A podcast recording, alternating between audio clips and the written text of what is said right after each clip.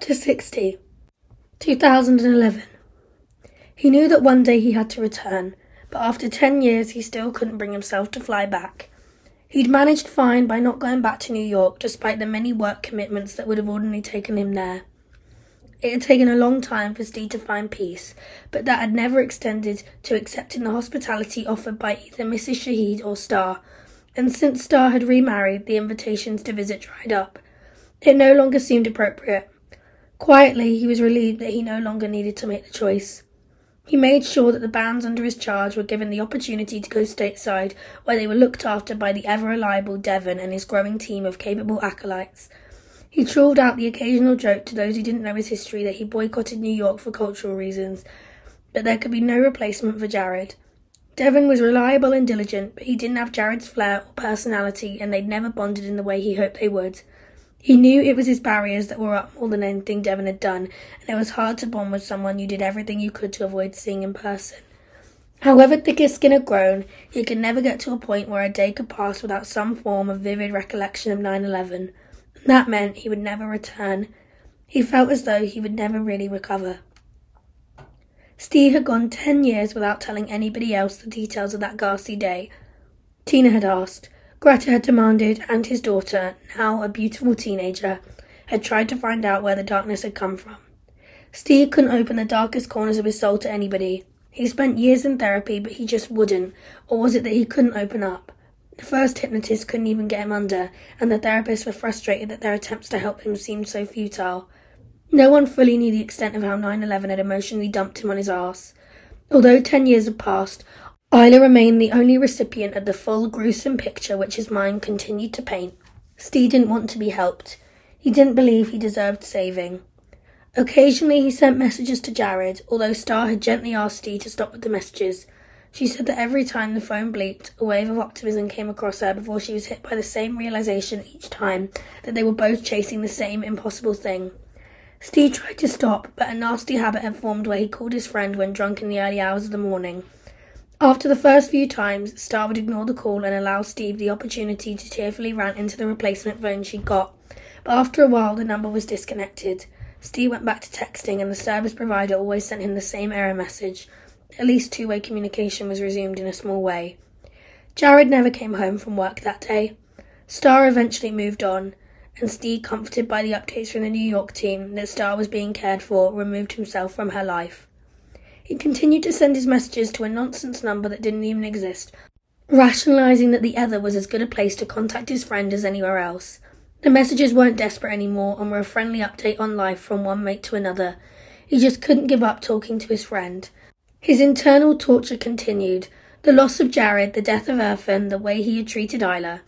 All these things weighed him down with guilt. The immovable shit continued to rip at his core.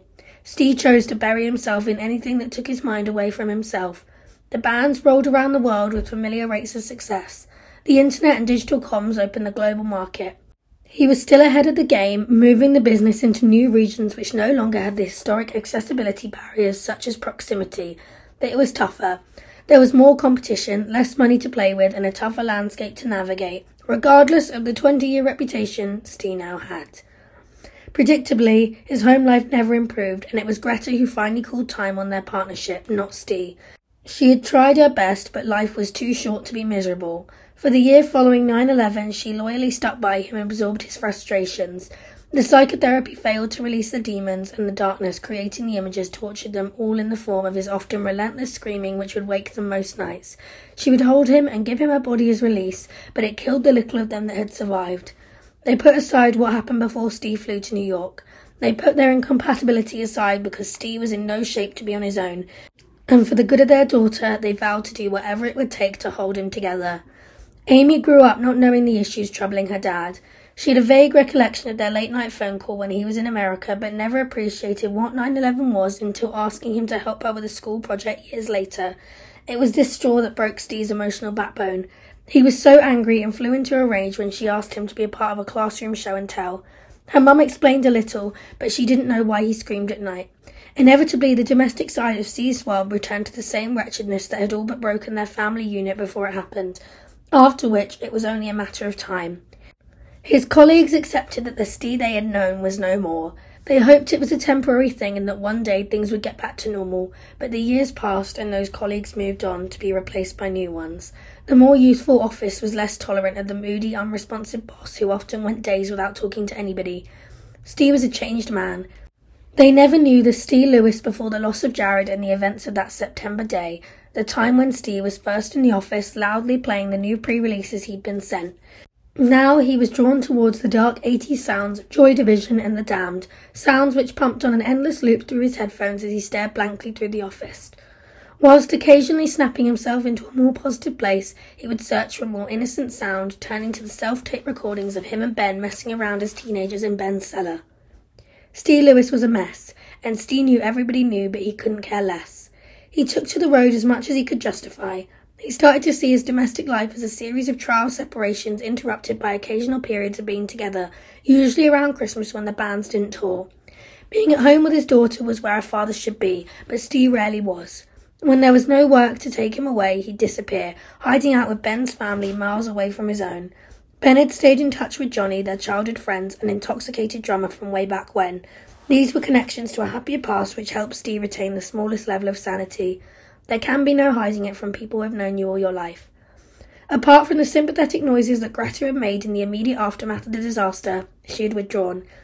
She'd returned to being someone who was no more than a stranger to him, but he had managed to keep close to Amy and she to him.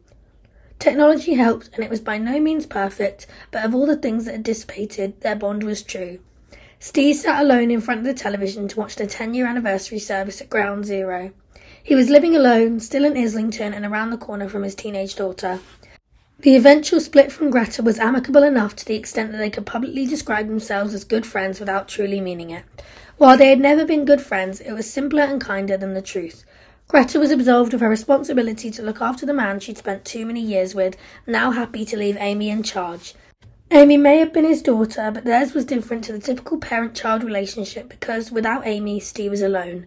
It was almost an inverse relationship to the one it should have been. Steve meant it when he apologised for his up and down behaviour. He didn't want to be the surly, volatile man, but he was a distant character and often short tempered and unkind. His deepest regret was reserved for the way he treated Isla. He didn't regret deciding to not go after her when he got back to England. Apart from being ashamed of his behaviour, he was not the person who could love her the way Isla Kiley deserved to be loved. However, he regretted what might have been. Aside from his daughter, she was the only light that shone into his soul. This morning, Sunday Observer carried a flattering piece about his 20 years in the industry. The article was accompanied by quotes from musicians and bands who offered their glowing tributes to his gravitas. The quotes from bands he had worked with in the early days were more about the person they remembered Steve to have been. The few commenting on his recent achievements were accompanied by words reflecting his diligent professionalism and success. Although this was just another article and these were just words on a page, Steve could read and easily understood their hidden meaning. He didn't bother reading the full copy. If it hadn't come out today, it might have meant more. Today was more significant than any other article about him.